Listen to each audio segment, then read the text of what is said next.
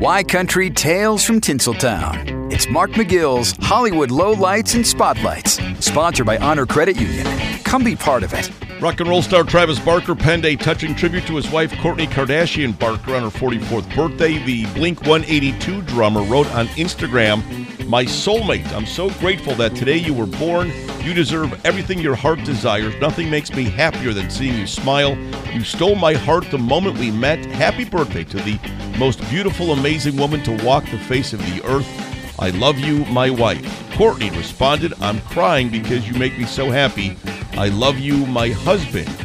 Kris Jenner also shared some touching words for her beautiful firstborn and shopping buddy. She says the uh, it truly feels like yesterday that you were born. I can't believe how fast time has gone by.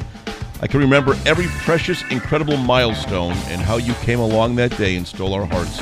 You are such an incredible blessing and made all my dreams of becoming a mommy come true.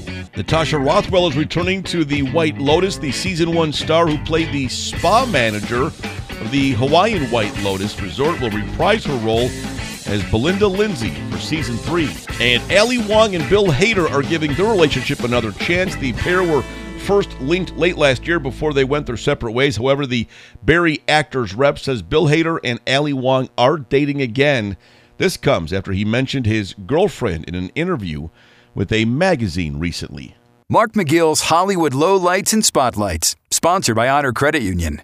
Come be part of it on Southwest Michigan's Country, 97.5 Y Country.